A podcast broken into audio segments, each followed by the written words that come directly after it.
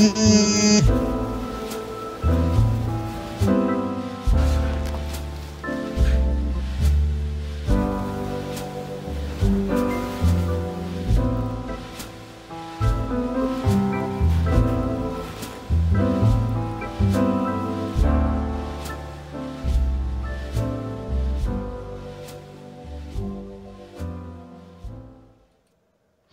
Welcome to Speak of the Devil. My name is Reverend Campbell, and I've got a fantastic show for you this week.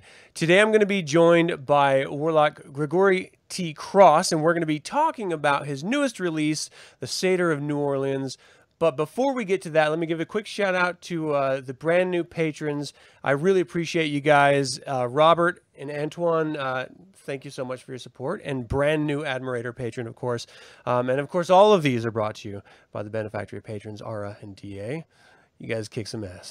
Thank you so much for your support.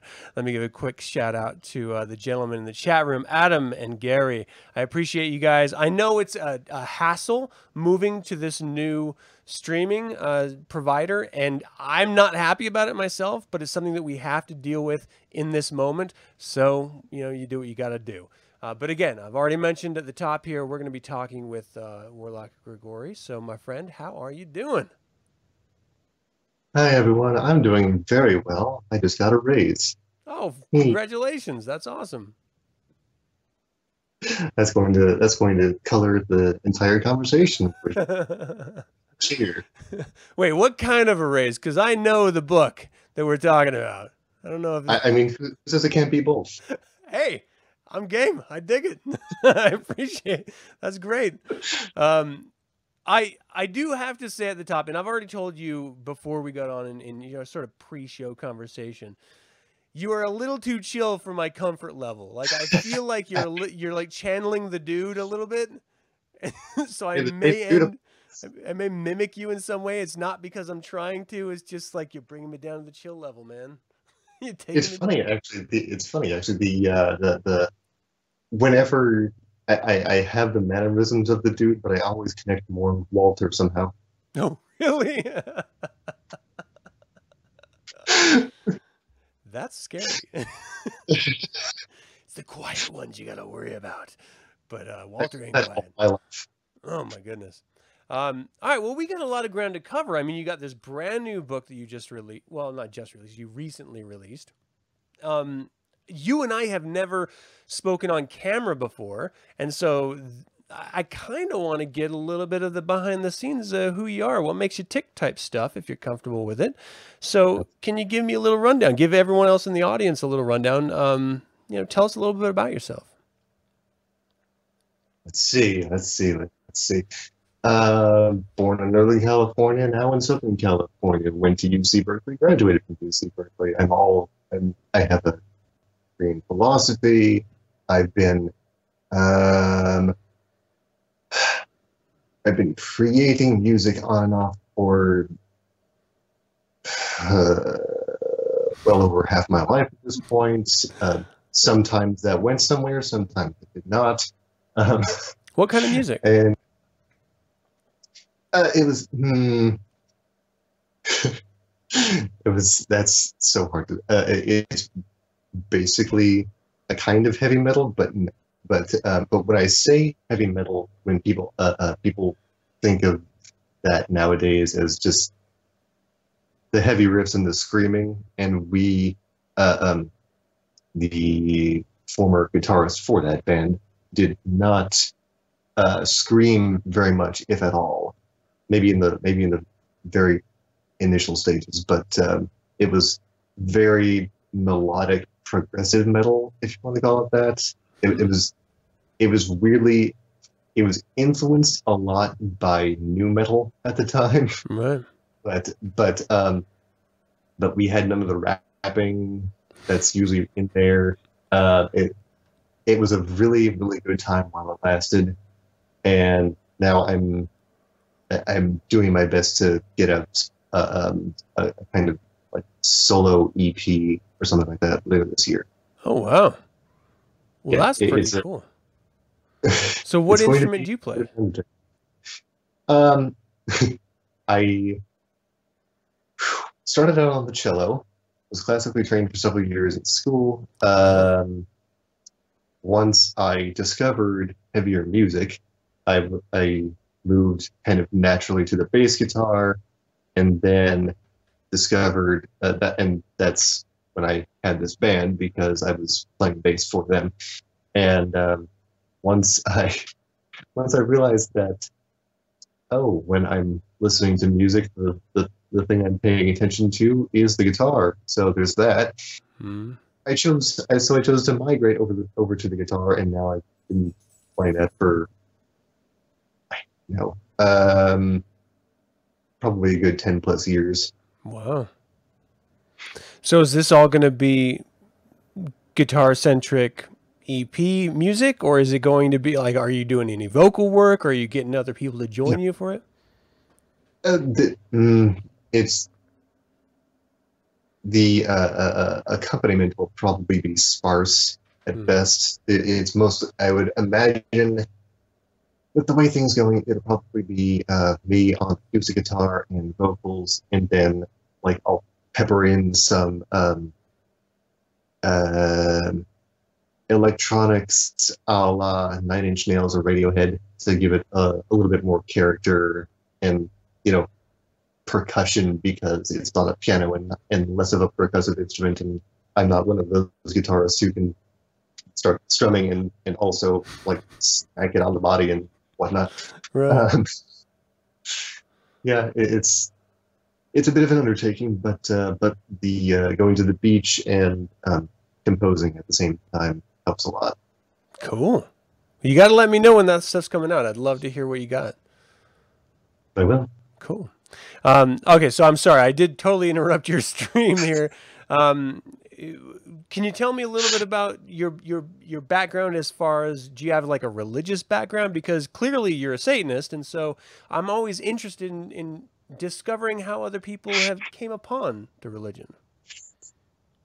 No, you'll never believe this one. Um, the, real, real crash course before Satanism is um, I, uh, I I don't know the exact years, but um, but the the general estimation I usually give people is that I was nominally at at best I would say a Christian from ages four to eighteen.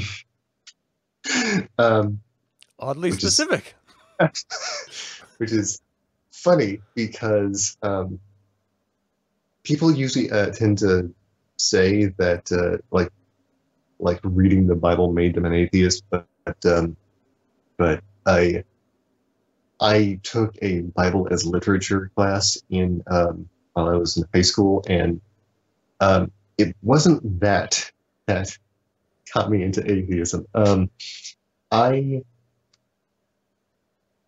I don't remember. Oh, that's right. Uh, for a second, I just I actually forgot completely how I lost my faith. Um, the it was a while back. Um, uh, sometime around eighteen. Um, I say four, by the way, because that's the that's the year I um, seem to remember being introduced to a children's Bible, Oh and- yeah. and that that got its hooks in me, and uh, that was only confirmed by the fact that my uh, school at the time was.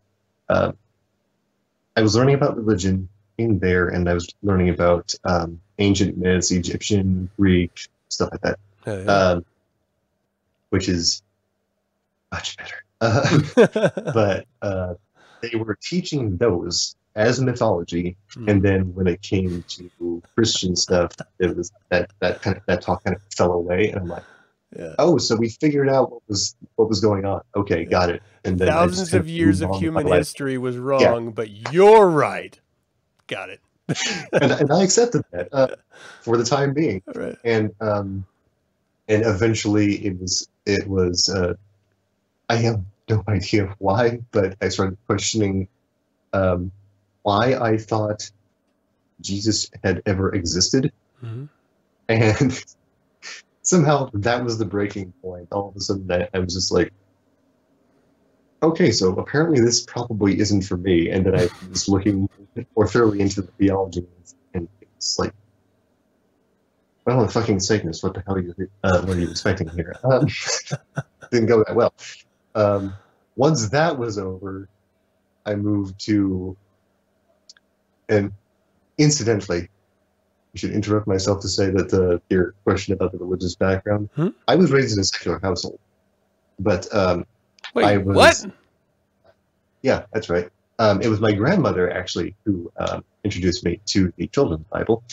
Uh, my uh, my mother and my father were both um, were both secular, and um, uh, my mother's actually got a, um, some Buddhist leanings, although that didn't really enter into the into into the equation Right. because it was a, it's a generally understood notion that um, the way the way um, the way to really be integrated into this culture is to know Shakespeare well and know the Bible well. And I, I got a good heaping of both of those.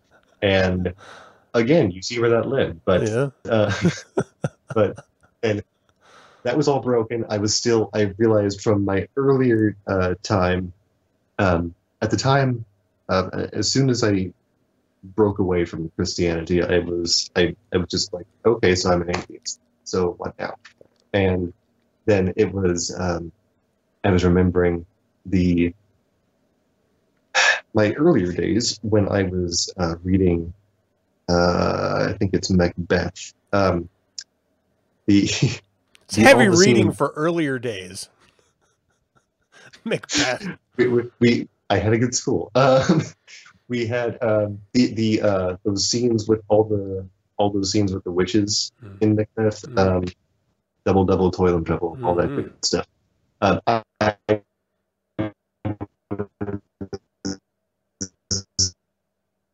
Well, shit. I did not see that coming. Uh, the stream was just interrupted. I'm hoping we can get him back. It looks like uh, it's trying to reconnect. Man, just when it was getting good, right? Macbeth, you gotta love it. Hopefully, this can reconnect here. am I still on? Yeah, you're That's back. what I thought. You're There we go. It was There just a go. bad connection. We're back now. of course. Of course. I do have to say this is not a streaming issue. This is a Skype issue because the streaming is quite fine. I do not understand why we are having such a bad connection here right now. uh, okay, so we're going to give it just a second to see if we can get him back. Hopefully, we can. I mean, you never know this stuff, you know. This is the weird thing. Like, you can reflect back in uh, the history of telebroadcasting, right? And people were all over the world reporting on world events. And you never saw it cut out. happens. It just was, you know. But now, even now with technology, it's cutting out. So I, I heard you just for a second, Gregorian, but I do not see you. And uh, it looks like uh, we're still frozen even though I can definitely hear your phone vibrating. Are you there?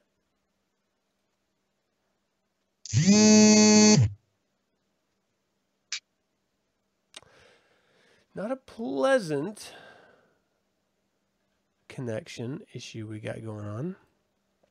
Okay, so let me uh, do a little uh, soft shoe here. Are you back?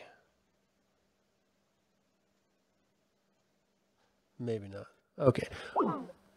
While we try to get him back, let me uh, let me uh, let you guys know that you can always uh, go to Amazon or Barnes and Noble or Lulu and search the Satyr of New Orleans to check out his newest uh, book. I am halfway through it. I'm like 60% of the way through it. And there's some insanely intense moments in it that uh, are pretty goddamn erotic. I was not expecting that erotic fiction at all, but it's there. So for those of you who may not uh, be schooled on what it's about, it's uh, it's it's pretty uh, pretty raw. You there? Okay, I'm here. All right, let's see if we can get you back on here. Hey, this is how how it works. Sometimes you know we have issues, sometimes we don't, and we just we have to deal with it. This is what the world gives us, and we uh, we're going to deal with it. Uh, how's it going, Master Tor? Thanks for joining us in the chat. All right, so um, you were talking about how your you grew up in a secular family. Uh, your mother had a little bit of leaning of Buddhism, but it didn't really play heavily into uh, anything. So uh, you want to pick up where you left Clearly. off? Sure, sure, sure. Uh, I am. Good God, I'm a long-winded bastard, aren't I? Um, all right, so we went from. I I went. I went. I made a connection because I was still enjoying uh, um, the Christian ethos Right. uh, without Christ, apparently. Mm. Um, They're all without Christ, to be fair. I mean, he died a long time ago, if he existed in the first place. So, Oh, the, the ever the ever ending question. Um, okay, so I as you're blowing As up over there. I can hear every vibration of your phone, dude. It's like the lo- loudest phone vibration ever. it's the yeah and yeah the it was uh, current events have been had an interesting an interesting effect on my on my phone at work today. It was, and I was doing uh, everything I could to just yell at it like shut up.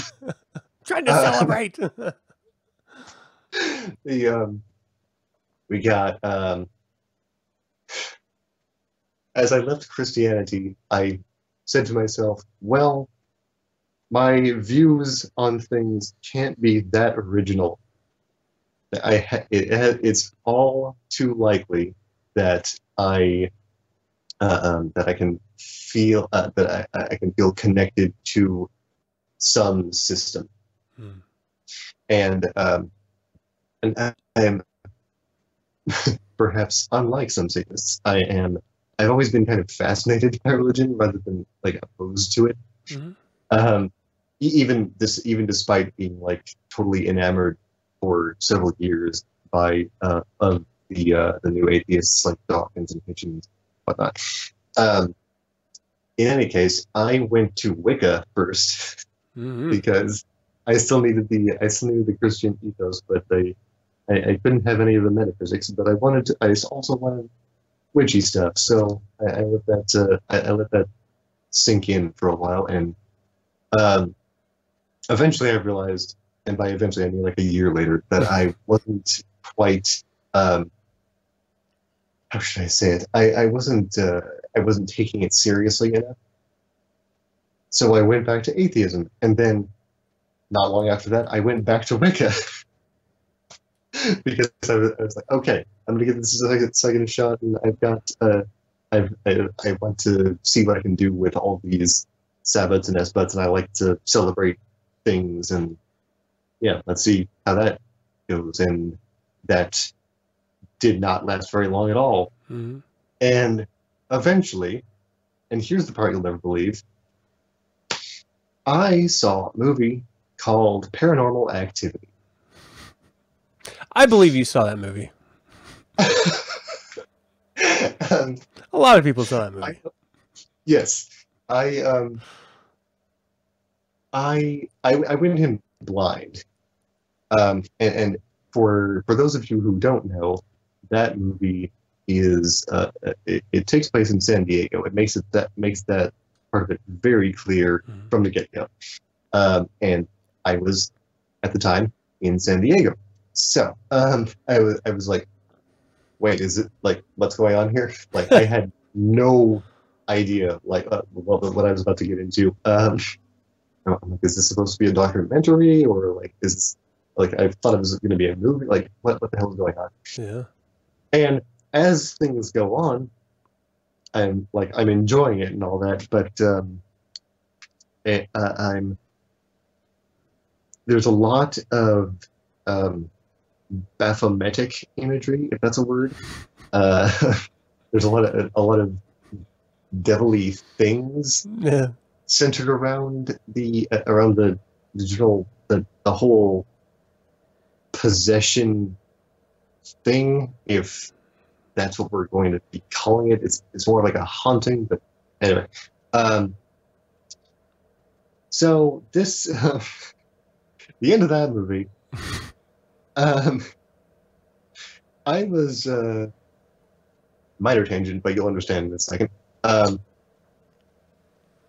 when I, I think it was Disneyland. When I was when I was at That's a hell of a tangent to jump from paranormal activity to Disneyland. you, you understand? You understand Okay. when? Um, did you ever? Um, have you have you ever been on um, uh, the the Honey I Shrunk the Kids ride? Mm-mm.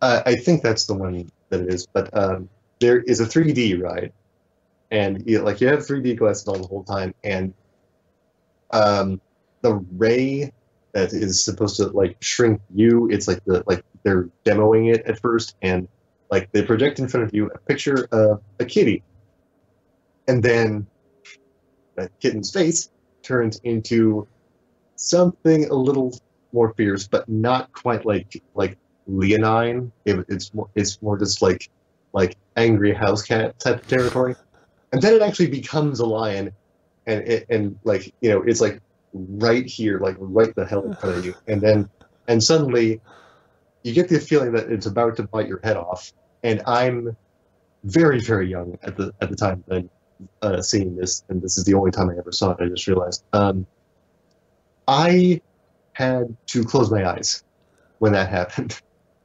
I'm like, this is not happening. This is just not happening. And, and I say this because that is the same reaction that I had at the end of Paranormal Activity. Oh yeah. I, I um, the, the uh, have you you have seen it? Oh yeah. Numbers. Oh, Numbers okay, guys. so th- okay, that um, when when she looks up at the camera at the very end and and smiles, Mhm. it, it's like I somehow knew something like that was about to happen. I'm like, nope. I'm not giving you And- the and- and then in satisfaction. the- like in the corner of my eye, I see her, I see that her face transforms and she lunges at you, which I and I've since seen the actual scene, but uh, but I'm like, nope, this isn't happening. I I did not sleep that night, and uh, in order to get me through that night, I um, I actually put on um, an old Bogie and Bacall movie called The Have and Have Not Whoa. and and that oh god that felt it, it felt so good to see to see Bogie and Bacall just doing their thing at 5 a.m uh, um, Exercise the demons. and then that somehow turned into my going to the movies again at 11 a.m the next morning to see Cloudy with the Chance of Meatballs too but um, all in all point is that um, that little scene somehow traumatized me right. and I and I was I was at a complete loss because I was I was you know I was an atheist at that point. I didn't I didn't see like like there was no reason for me to have been frightened of these things. It's like Right. what the hell about what the hell was I frightened about? And then so I do what I I did what I do in in those situations and I just started researching the hell out of it and I'm in the middle. I, I, I'm seeing like what it is that that uh, uh, um, like the Baphomet refers to, and and all these little bits and pieces, and I come across. Um, I'm not going to say her name, but uh, someone who is very, um, a, a, let's say, a big name in um, they would prefer not to be called this, I'm sure, but devil worshipper circles.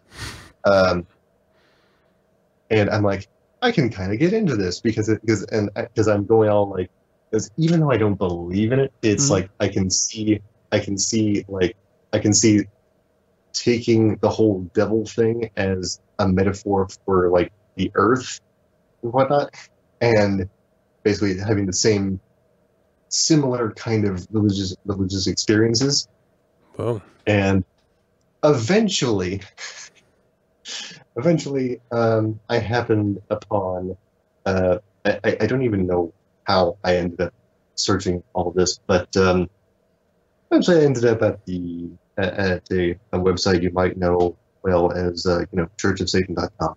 Heard of it.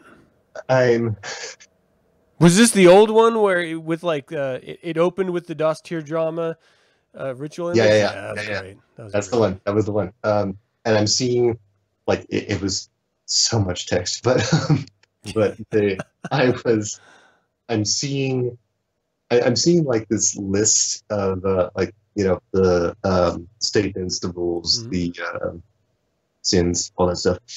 I'm I'm seeing all this in, and I'm going like, you know, it's funny. These people actually say explicitly that they're taking the whole Satan thing as a metaphor. Have I been doing this wrong the whole time? and then it then I moved to um, I saw a an interview between Magus Gilmore and George Stroumboulopoulos on a, a program called The Hour apparently, and um, that opened up a whole new world. And um, suddenly I, I was I think it was not long after that that I um, I picked up a copy of the Satanic Bible on eBay, and Wow. and then it was like this like this small package, and, and I'm like, I'm like, this is it. This is this is the moment that like I'm like, what is what the hell is going to be inside here? And then I pull it out, and it's this tiny little like paperback. I'm like, huh. And, and I'm like, No as Demons? Hmm. Yeah.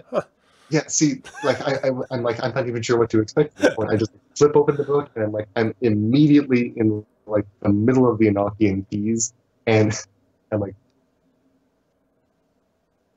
okay, and okay, let's let's let's see what else we've got here. Uh, this is, man, this is this is like half the book here. Uh, Yeah.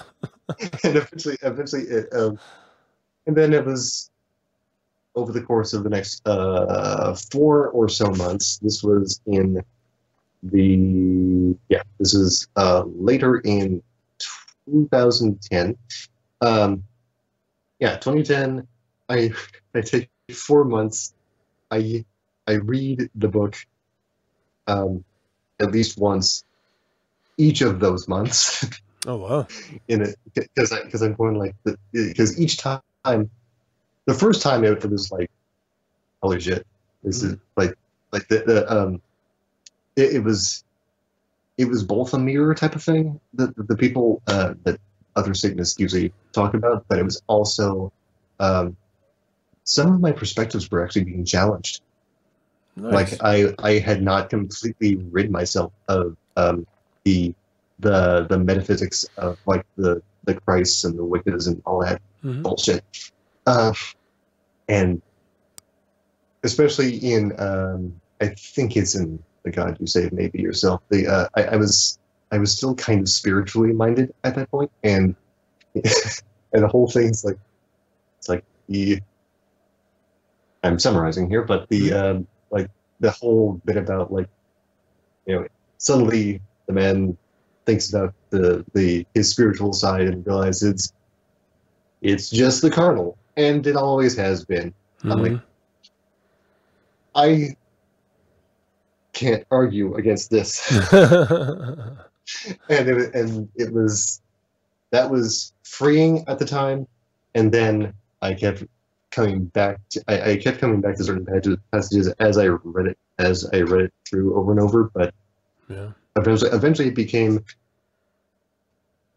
is he really saying what i think he's saying and eventually of course i figured it i figured out that yes i am not in fact misreading it and this was a book that was meant just for me and by new year's eve tw- 2011 by that the going over to 2011 Mhm.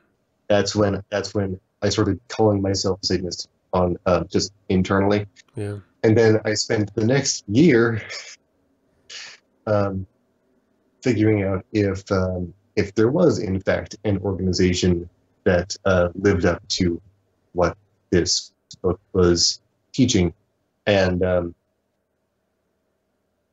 I went through so many detractors' claims. God, that was a long time. but but it, it was so many like so many times these, these people just like they don't understand what it is they're saying and it was the, like the whole especially uh, with like the it, it was it was especially fun coming across the the dichotomy of Peter Gilmore is a parrot of Anton LaVey, and Peter Gilmore is nothing like Anton LaVey. Yeah. So it's like, it's like you can only have one of these. You do realize that, right? either either way, either way. In I want to say you're wrong either way, but um, yeah. but that, but that's but that's because of my um, I, I have gained a better understanding of our maestro since then. Mm. But um, yeah, obviously, I, I, I came to a conclusion by the end of that year because I started because uh, I sent in my money on the I sent in my membership fee when it was still two hundred dollars. Yeah. Um, when um, the the first day of the spring semester in um, when I was attending community college, uh, that was January twenty third, twenty twelve. Oh, nice. I remember that because, because one, two, three. Yeah. And and then not long thereafter received my first card. And I did the whole baptism thing, and now I'm just enjoying the ride. Nice. There's a couple things buried in that that I, I really appreciate, and, and I'm hoping other people can appreciate it too. So allow me to uh, uh, retort here. Um, I love the idea that you kept going back to uh, Wicca. Like you, you were a staunch um, secularist and atheist.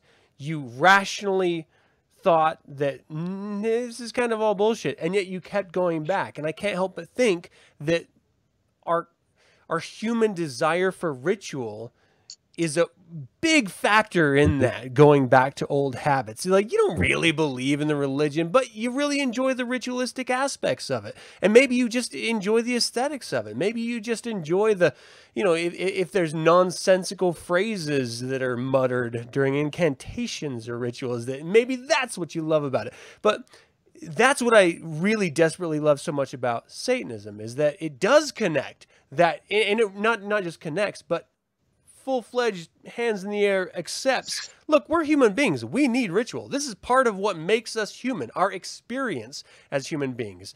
So let's not get rid of it. Let's not throw it out whole cloth like every atheist will ever. Let's just meet it on our own terms. Let's use it for our own ends rather than succumbing to some uh, you know nonsensical idea that it's some sky mother or daddy telling us what we need to do and that's why we need to do it or or us so desperately wanting to fuck that girl down the street that we're going to do everything we can you know? Like i mean ultimately that's really what it comes down to right? It's either celebrating the seasons desiring some man or woman to stick it in your dick or you know whatever that that'd be actually weird sticking in your dick. Oh i can see and then he we lose his connection again. Um, I'm going to try to get him back here as I'm I'm re- prattling on. Um, but I that's that's the part that's so in, incredibly important. Like I went through a very similar situation when I was first coming into Satanism, in that you're raised in the way that you're raised. In his case, he was raised in a secular household, but his grandmother brought him up with uh, Christianity, introduced him to the Christian religion with the child Bible early on and he, he believed it all. It's hard if you grew up with an idea, it's hard to shake that idea later in life. It, even if that idea is, is self defeating, um, destroys any potential future you have. And I'm not necessarily saying that all about, you know, Christianity, but certainly people are brought up in abusive environments or, or just abjectly negative environments. And, and that can wear on them. That leaves a stain on them moving forward. And it takes a special type of person to be able to break out of that pattern of behavior. Um, and so, you know, just understanding that you may have been brought up in a specific way and it may take you a while to get over that hurdle, but that's not to say that you can't get over it. You can't move beyond it. And and that's part again of what I love so much about Satanism is it, it instead of saying, you know what, everything that you knew was bad, let's just embrace absolute emptiness. You know, as you are going to inevitably encounter in some sort of atheistic, secular, de facto view of the world, um, then uh, you know, given that position, um, you're left still without your humanity. If you then explore ritual or you explore different expressions of your humanity uh, within those confines, you can find something a little deeper, a little truer, a little more honest. And even if that doesn't lead you down the road of, uh, you know, if you're just not a Satanist, that's fine too. I don't personally give a fuck. Um, it is important to at least experiment, to try to experience different avenues and, and, understand that, you know, just simply because you were taught it does not mean it's true. Simply because you were learned, uh, that you in fact learned that growing up and that, it, you know, you reflect on your own life as some sort of truth of experience that doesn't make it abject truth it's all through perspective lens. And so I think it is important to not only challenge your own way of, of thinking and behaving, but also experimenting with things that maybe you at one time thought were nonsensical and stupid. Or, uh, Grigori, thank you for coming back. In your particular um, position, taking a few steps, you know, sort of like uh, back and forth to, to discover where, in fact, you identify in life. I respect that much more than someone who just never had the exposure wiped their hands clean and walked into something saying, This is what I believe. No, I, th- I think you kind of need experience. You need a little tarnish on your veneer. That, that tells you that you've lived, you've experienced, you know?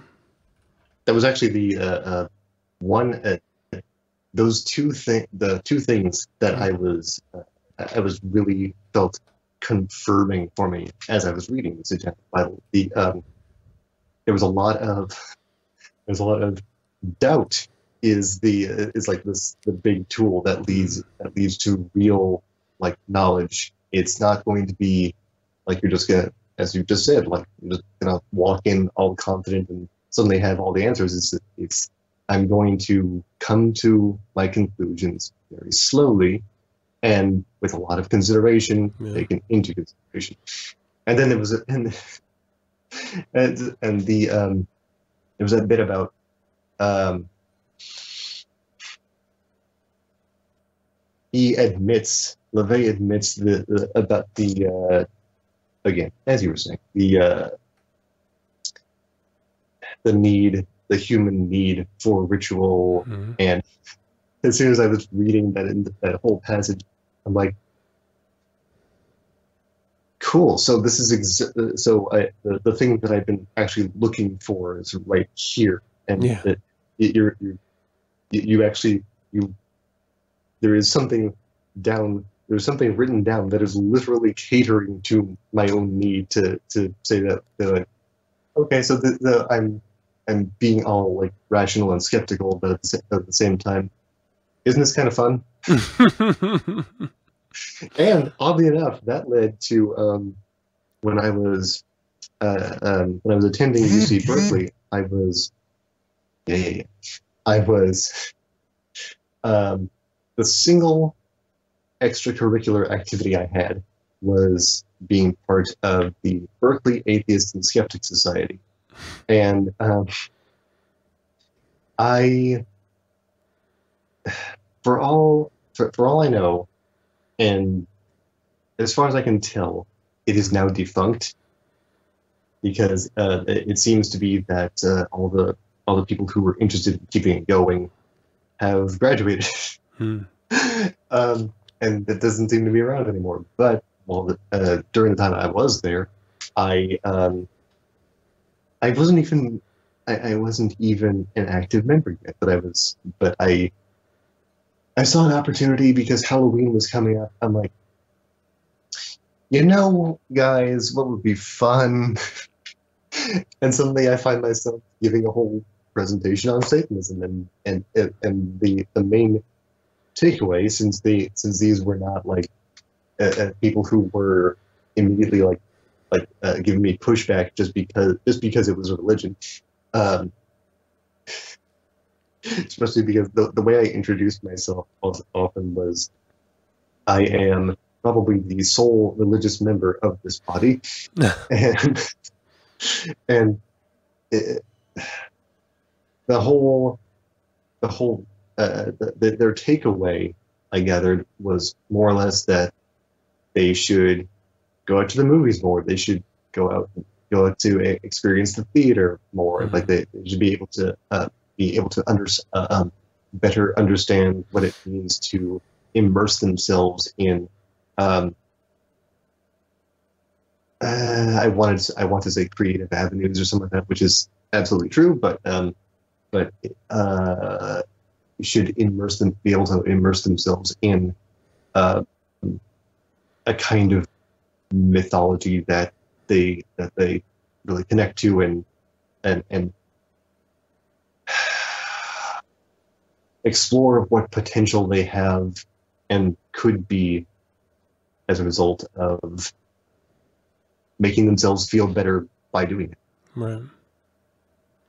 Yeah, I think there's I don't make that big of a difference personally, and I don't. I don't want to harp on this too long because you know we're like forty minutes in. We haven't talked about your book yet, but I don't make that big of a distinction personally between hardcore Christians and hardcore atheists because they're both railing about two sides of the exact same coin um, in my personal experience anyway. It's always like, there's no Christian God. Stop believing in Christian God. And the other says like, there's a Christian God. You must believe in a Christian God. And the rest of us are looking around like, why are you guys screaming? Like, can we just, can we go get some ice cream or something? Why are you, why are you arguing so much? like, I, am yeah, I, I, I'm I'm happy to say that the, that the the company I had, the uh, at least the upper echelon in that particular group, was the more chilled out variety who are nice. who are more more in tune with um, the the um, wonderfully deep voice of Christopher Hitchens and the and the uh, I want uh, not I wouldn't say so much the arguments of Richard Dawkins, more, probably more along the lines of Sam Harris at that point. Right. But um, and then and then of course Daniel Dennett, came to my school and then I shook his hand and took a picture with him. So there's that. But um, but it was it was yeah, it was a wonderful experience and I and I wouldn't have been able to do that without my Newfound church. Yeah, yeah. Well, let's let's get into your writing because uh, you've got a, a, new book, The Satyr of New Orleans, that's out now. Uh, before we start talking about it, can you give a little plug? Where can people find this? What's the best place for them to go to learn anything about it? I would say the best place uh, the best place to purchase, I think, is Lulu because the print version is twenty five percent off at all times, oh, and um, but you can also it's also available on Amazon, Barnes and Noble, all the major retailers, stuff like that. Mm-hmm. Well, I highly recommend you guys check it out. I've been reading it as I already mentioned uh, in the show. I'm I'm over halfway through with it, and there's some uh, there's some rawness to it that I can appreciate. I'll put it like that. So before we dive into this conversation about the book itself, I want to go over a little bit of inspirations. I want to go uh, over a little bit of your history with writing. When did you first discover as a sort of passion for writing? Um, that is one of the most difficult questions I've ever heard put to me. I, uh, I was I have uh, the thing is I've been writing since um,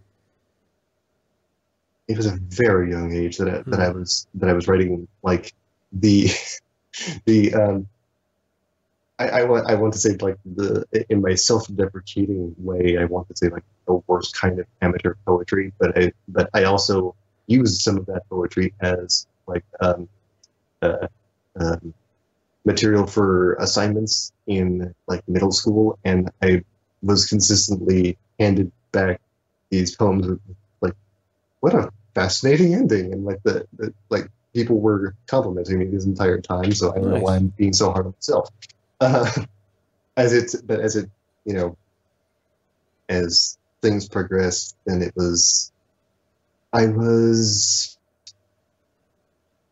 I was drawn always to music, and my mother was um, tempering that with uh, the Bible and Shakespeare and I was being able to understand Shakespeare. I found was not a uh, not a skill that uh, very many people possess, Right.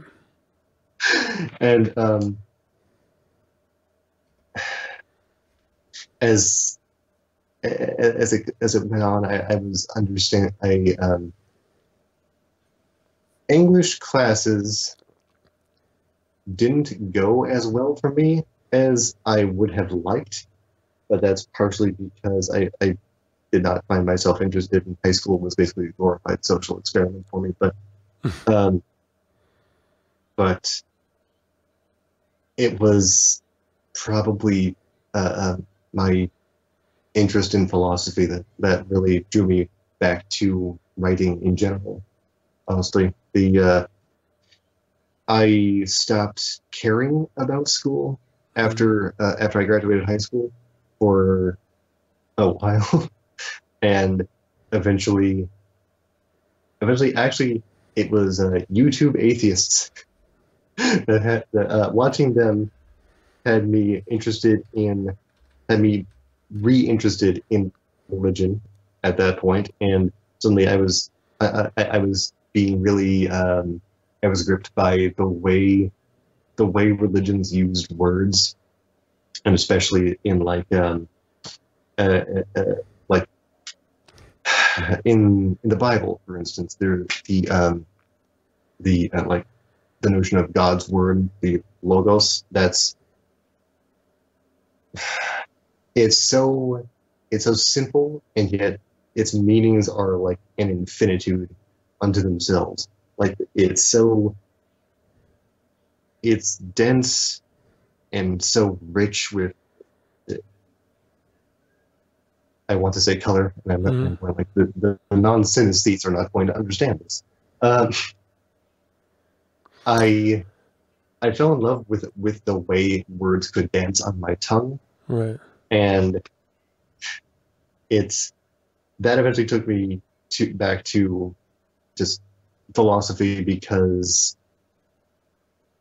more so than just the religiosity of all these various uh, uh, various thinkers, I was I was so interested in the way they were weaving thoughts, especially Nietzsche, hmm um, to to make um, like my mind was on fire at some point, and once I once I got to that point, I was realizing that oh, I I, I could I could probably write something. Who knows? Let's try it. And and um, that I this um, the Satyr of New Orleans actually is the first thing I ever wrote. oh, Um, really? It started out, yeah, yeah, um, it started out as a call, uh, uh, uh, a call, and a, a call for contributions to various anthologies by our own Reverend Eric Bernard, and um, that was, I think it was, the choices were zombies. I want to say. Uh, if, I remember there being three choices, but there were zombies, vampire erotica, and something. Um, and well, clearly, I we all know what one I chose at that point. um, I um I, I was like, I have been um really enough. I I'm not a guy who watches a lot of porn. I am very um. I, I find that the vision of what I want uh, the the woman in question to be is often too specific for me to um, for me to find an appropriate video right. in in in, in like a search under 10 minutes let's say that's, that's, that's, like, that's far too that's far too long for someone to be searching for Right, something yeah. like this and so I, so i i actually um uh, uh, got I was drawn to sites like Literotica for a very long time, and I still frequent that website. Um, that it was uh, there are not a lot of really well written stories. Mhm. I had to say, but um, e- sometimes even that doesn't completely matter if it just, it has just like the right little itching scratching mechanism to it. But um, but I was realizing as I was reading, it's like okay, so just throw some vampires in there, and that like I I can I can I know I can write better than this fucking thing I'm reading right now, and and so with all the with all the the memories of having kind of recently at that time um, gone to New Orleans, I'm like, sure, let's make a little short story travelogue thing and submit it, and then see what happens. That um, I did that. I got about I made that about ten pages, I think, and then I sent it off, and then it was, and then I sent it to the wrong email address, and then like it, that, that went nowhere. But then time passed. and then I went to school, I went to college, I went to university, and throughout all of that, I learned, I, I, I had a much deeper appreciation of language than I ever imagined I, I would have Mhm. and that um, I, I, I, was I was something was sparked in me when I when I was reading um, a couple of ideas by Martin Heidegger, who basically he, he basically encouraged those who were uh, thinking passionately about his thoughts to um, be playful with words, um, be uh, uh, introduce words uh, in ways that are not of the norm, and thus uh, like it will um, it will open up new avenues in people like the new synaptic paths as people are reading, and, and I'm like that. I don't know how, but I want to do that with what I do with Right. writing writing with music with what the fuck ever. And so I go back to this story Mhm. after having after having um, written um, a couple of short stories that were that got um, put in the 2017 edition of the Ladies and Gentlemen of Horror anthology, and um, those were the oddly enough those were the, the my first taste of publishing really, but um, then I went back to this, and as I'm reading it, I'm reading it back, and I'm like, holy shit! I have so much I could say. Like, I, like all these, I have all these thoughts that I can see are these are not fleshed out at all. I have become such a better writer after all of my like all of my philosophy paper writing experience, and why not bring this to the the real destiny it deserves? Mhm. and I just I started revising, and it, it took probably I don't know um, a year, probably more. Wow. But um, I, I really tinkered with it, and and I I tried as hard as I could to get just the right words at just the right places, and it was a very meticulous process. But eventually, after some rewrites, some editing, more rewrites, eventually it I basically morphed a ten pager into a seventy four pager. Jeez. All right. Well, I prepped you to to read a, a bit of this for the audience. Uh, do you want to do that now? Sure. So this is a bit of an excerpt from uh, Grigori T. Cross's "The Satyr of New Orleans." Uh, so yeah, whenever you're ready. After a good few, after a few good cynical laughs, Alice and Rita said good night and parted ways, each retiring to her own personal sanctuary. The night was a little chill, and Rita was mindful of her surroundings as she made her way back to the hotel, walking briskly past romantic architecture with an admiring eye. Now that she was alone, she was also distracted by her vivid memory of the Count. She really was not the overanalyzing type, but she had to admit she was trying too hard not to analyze the minutiae of her brief encounter with him. The feelings he had stirred in her sparked a familiar need, and so she allowed her favorite part of the memory, the warmth of his eyes, to envelop her as she undressed and stepped into the shower. So it gets detailed from there. I want to talk a little bit about. Um, I mean, we're, we're, we're close to an hour already, so uh, I want to make sure I can hit a number of questions here.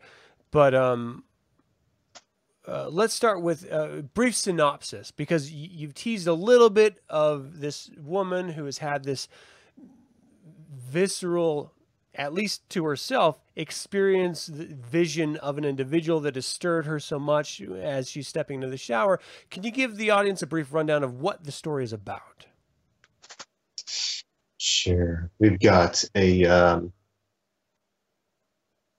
a woman and her best friend running a business in Southern California and decide that they, um, or at least she, wants a bit of time off, deserved time off, and uh, heads to New Orleans and um, finds a mysterious gentleman who excites her in ways that um, she had not as uh, as yet experienced, and um, she, he, and the woman who uh, um, kind of introduces them have fun in ways that are not suitable for this audience at the point. and um, and uh, um, she finds out uh, eventually that he is a little more than uh, she had bargained for, even though it is a welcome addition. Right. So I, I think it's interesting. I mean, clearly uh, to anyone who reads, uh, you know, the first few pages, you're going to get a sense that you're you're leaning heavily into some, you know, familiar territory, at least in concept, with the Count. Um, and I don't want to give away everything in the story, but I do want to lean into um, what what inspires you to write a story that leans heavily into the idea of a vampire, and then ultimately how does your story differentiate itself from all the other stories that have come before it? I um I would imagine if I could answer that with any honesty at all, it's probably the way I write. Mm-hmm. It's the um I've never I, I, I've seen I mean, I hit so many familiar tropes like, I'm not gonna lie. The um, that my I set out to just write the best story of this type that I could, um, and I knew, um, I knew what I needed to include, and I knew what I didn't really want to include, but but I it's really in the devil's in the details. Mm-hmm. And the um, like the the children of the night, what music they make. The like music has always been uh, part of the dare I say vampire mythos, but uh, perhaps not explored as um, as specifically as um, as I do it. Um, and besides which, there's uh, not. Uh, there was a review left of the of uh, this little book of mine on um, on Amazon. who um, that, that that hinted at maybe the count is um, is a little bit more than a vampire, Mhm. and and frankly, he's right. Uh, um, there is the, the I it was written initially as a vampire story, and it became it became something more by the end, but there's not a lot of um, there isn't a lot in the story to to actually hint that there's a, that that is something more. So kudos to that reviewer for catching it, but um, I wanted I wanted I, I wanted to do to tackle a project like this with well words that I have never really found in these types of stories before. Where uh, um, I've never even it's, it's usually for one thing told from like Dracula is um, not told from the vampire's perspective at all, but um, Right. but uh, and neither is this one. But it's uh, I wanted it not to be from the vampire's perspective, but um, I wanted the I wanted his I wanted his perspective to inform the perspective uh, um, from whom I was writing. Right. Well, you certainly get that feel that they are clearly uh, enraptured, not only in the societal typical understanding of what that means, vampire, but also the the romantic side of it, the allure, the the mystery, um, the the titillation that comes with um, that sort of a monstrous and beautiful visage, you know, of a vampire. Um, and I think you did that really well. I, I am interested in knowing, and let me preface this by saying there's this beautiful little film called As Good as It Gets. Um, and there's this really wonderful line in it uh, because the main character, played by Jack Nicholson, is a writer and he writes these romance novels. Uh, he goes to his publishers one day, and the publisher's secretary essentially accosts uh, Jack's uh, character and says, I need to know, you've touched me so deeply in everything you've written. How, what is it that makes you write women so well? And uh, Jack Nicholson looks down at this young woman and says, I think of a man, and I take away all understanding and accountability. And then he closes the, the, the door. So, how that leads me, and I think that was a, just a really funny moment in a film that's really belittling to any female character. Um, especially coming from someone who adored him for writing so deeply to women, uh, reason and accountability uh, being stripped away. How do you write women? What is it that you are able to tap into that you feel like you can appropriately write women? And especially in such intimate of ways as this. I love them. That's it. That's the um, really cheap and cliche answer that I won't go go into uh, go into too far. But um, Mhm. the um, our uh, oddly enough, our founder, um, he has that uh, he has that piece. Um, if I remember the name correctly, Confessions of a Closet Misogynist. Um, the uh, I can't say that uh, that my sentiments completely echo what he says in there, but um, I I was I was raised in a very feminist household. Um, um, a very a very feminist household and a very um, mm, a very accepting of sexuality household. Mhm.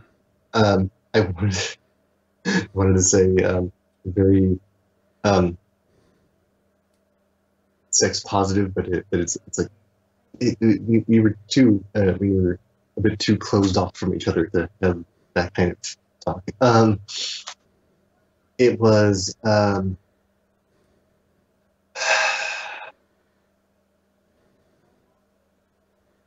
I I started having um, Massive phone vibrations. right in my ear. oh my gosh. Is that like resting delicately on top of the microphone? That's the loudest vibration. My goodness. It's um, oddly enough the uh, my phone is rest uh, um, the the thing that usually keeps it up is resting on a DVD kit of um, the H the collected HBO series Spawn, and, and it's a tin kit. It's a tin um, case, so Right. that that that is um, interacting with my phone in fun ways. Um, nice. I um I started having um let's call them explicit thoughts about fairer sex um at around age seven. And and um that informed so much of so much of my fantasy life basically. Um I started I, I, studied my own fantasies. I studied I studied um, the way the way I would see women walk and the way they um, I studied a lot of body language basically Mm. um, and and a, a, a bit of porn because it, because you kind of have to, but at the same time, it like you you like even even I in my studies, but I, I was aware that like, this isn't like the this isn't the real deal, Mm. so to speak. Um, and more than that, though, I was I studied the way other authors would write women, and I I uh, I- I have been renowned by all all except one. All girlfriends I've had except one. Um, I have been renowned by them for my general understanding of women. Humble brag. And the and of course the uh, the, the one who the, the one who didn't uh, it was partially because we never really got the chance to because we were only dating for about three months. So um, well, what can you do? But um, I I grew enamored with enamored of their their myth, their secrets, the basically the the, the whole package and was I, I was to use a word that you used uh, just a little while ago enraptured by the feminine spirit Mhm. all this and I and I just uh, I just knew that I had to uh, for a lot of I, I noticed a, a lot of erotic work, um, especially on Literotica, focuses around uh, focuses around the women's uh, the the woman's point of view. So I'm realizing just now that actually might have pushed me over to that side because because I am I have um, not as I, I, I, don't have much experience writing from the, the more masculine point of view because I was um, because I've been I, I, I, I was a I've been a Californian all my life, but I've also been for most of my life a liberal Californian. Mhm. I have since taken a turn so that I am a, a, a fairly right wing Californian, which makes me a complete fucking anomaly, of course. but uh, but I have not been in that state of mind for long enough that I can that like I could I, I couldn't write um, well, like what Jack London, for instance, writes. Um, I don't have the. Uh, there's a line. There's a line in Californication um, when um, when Hank Moody is finally being uh, found out about the about the um, the manuscript that was stolen off of him. His Yeah. agent his, his agent mentions like this is great, but dude, you write what you know. Is this and, and- he's just like and and the and the thing is I I understand I'm I'm not um I have imagination I like to I like to I would like to say but I'm not um especially with uh during the time I was writing this um I, I was not confident enough in that kind of that part of my imagination to um to explore what it was I didn't know right. so so I, I was like, okay, so I know I can kind of flesh out this this count character a bit, so I and the, and make him the the like arche- archetypical male kind of figure with all like the, being all debonair and aristocratic and whatnot. But I can, I think I am most, um, I, I can more accurately flesh out the details of this particular woman's thought. Yeah. And so I had to go with that. Nice. Well, I think you did a really wonderful job. Um, you know, a little over halfway through, and I'm enjoying it. So, like, genuinely, uh, I did find myself uh, in this awkward position of uh, sitting and reading it on my screen because I got the Kindle edition.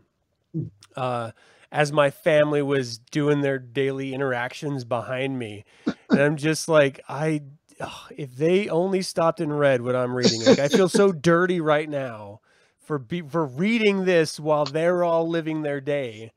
Like it's just like this weird, I don't know, multi-dimensional experience that was just filthy. So I'm, do- I'm doing my job. I mean, there's no two ways about it. This is a straight up erotic fiction. Like uh, it's it's pretty deep Mhm. and heavy in the erotic side of things. Um, I don't know. Would you would you reflect on this as like a romance novel? Never. That was um, that was. It is probably. Uh, some people would probably want me to market it that way, just because the just because the market is more. Um, it, it is more palatable to that kind of a market, but it's. Yeah, the, the the the closest I would get to that is it's like paranormal erotica Right. or something like that. It it's it can't be. You say you're you're about halfway through it, so Mhm. I, I I would say that um, by the end, if I'm doing my job well, then you will probably get a taste of like okay, so like she maybe she has um, like uh, she's get, getting obviously a very positive impression Mhm. of this count, but uh, she's it, it's not um, it's not like a relationship kind of thing. It's um, it's like okay, we're uh, uh, like I can I can tell we're getting along very well and all that, but let, let's be real, we're fucking. Yeah. We're we're not making love. Right. I mean, there is very much. You lead in with this tone of her solidly understanding that, yeah, this this is me needing this, and I can't, you know, as the character, she's she's saying to herself, I can't tell if this is real or not, and I'm not entirely sure I care if it's real or not because it's something that I need. Like I, I need to indulge in this because it's a desire that's within me, and and that I find um, pretty interesting because you know, ultimately we live our lives having momentary lapses of fantasy with individuals that we may brush across through life, or maybe we work with, or we live with, or whatever it is. And sometimes those fantasies end up being nightmarish, and sometimes they pan out and being really, truly wonderful. Uh, but ultimately, they're things that they're experiences we need, and and Mm. hopefully, in most cases, we keep them to ourselves so we don't creep other people out. but in truth, we need them. You know, we dream about it, we we fantasize about it. It's just it in as in as much as we were leading into this conversation early on about ritual being so important to our lives. I think fantasy is as important um, to us, and and maybe maybe the fantasy is more important than the actual realization in some cases as well. But Certainly, sometimes it's healthier. yeah, yeah, yeah, yeah. Um, and with less, less repercussions long term. Um, in either case, I think ultimately uh, that's what she was experiencing up until the point that I am. Um, I, I again, we're we're we're a bit over time here, so I don't want to go. Uh, well, I do want to go further, but I, I I'm, I'm afraid we really can't. Uh, let's give the good people uh, again uh, a, another chance to uh, know where to find this, so you can get it from Amazon, Barnes and Nobles. But you had mentioned that there's a discount on Lulu. Yeah, the print edition is twenty five percent off. Okay, and so the the digital is still the same, but the print's twenty five off. Is that right? Mhm. That's it. Um, ultimately, I think if I knew that, I would have bought the print edition, to be honest. But uh, I ended up just going to Amazon getting the Kindle version. Um, eh, I mean, you, you can't argue with twenty five percent off, and you know that's shipping, essentially. You know, shipping plus maybe. So that's great. Uh, you can't argue with that. Uh, check it out for yourselves, everyone. Uh, is there anywhere that you would be comfortable sharing where people can find you online, or maybe to connect with you? Sure. Um, I, I'm probably not going to end up adding all these uh, all these lovely people as friends Right. necessarily on Facebook, but I do have the um, I do have the follow option open there. So Facebook, Twitter, Instagram, I'm I'm all it's either Grigori T Cross or Grigori Cross as one like no space, no capital Mhm. thing. It's all it's I, I'm I'm I'm at all the major social media outlets. Yeah. Well, you can also find all of those links directly in the show announcement on the website, uh, reverendcampbell.com as well. And of course, if you got this in the email, it's probably going to be in that too. Um, Grigori, thank you so much for joining me, man. It's been a lot of fun talking to you. Oh, it's been a blast. Thank you for having me. Absolutely. And for all of you uh, joining us live, I'm sorry I didn't call out each and every one of you. I appreciate you guys tuning in. I know it's a bit of a hassle coming out of this new place. And then, of course, learning how to create an account and log in so you can chat online. And it's, you know, there's a lot of hurdles that I'm not even necessarily expecting you to go through, but I appreciate that you have in most cases. So thank you guys so much for your attention and uh, for your willingness to go down all of these different roads with us. Um, check out this book. Seriously, it's interesting. It'll take you to some places. it, it will. It really will. I suggest reading it alone, though, not with family behind you, because it creates a weird, awkward moment, like this weird dichotomy in your head, like, oh, I want to enjoy this, but I don't want to enjoy it because I know who's behind me and there's family and stuff. So, um, Or read it with your spouse. what's that? Read it with your spouse. or read it with your spouse. That's true. That would be nice. Um, okay, so if you want to support the show, if you want to find out who's going to be on next, what we're going to be talking to, subscribe to the email list, uh, like, uh, subscribe to the YouTube channel, and uh, you know you'll be notified. That's kind of it. Thank you guys so much for tuning in. Thank you, Grigori, so much again for uh, joining me on the show and talking about your project. I really do appreciate it. And until we can speak of the den- devil again, my friend, hail Satan. Yes, Satan.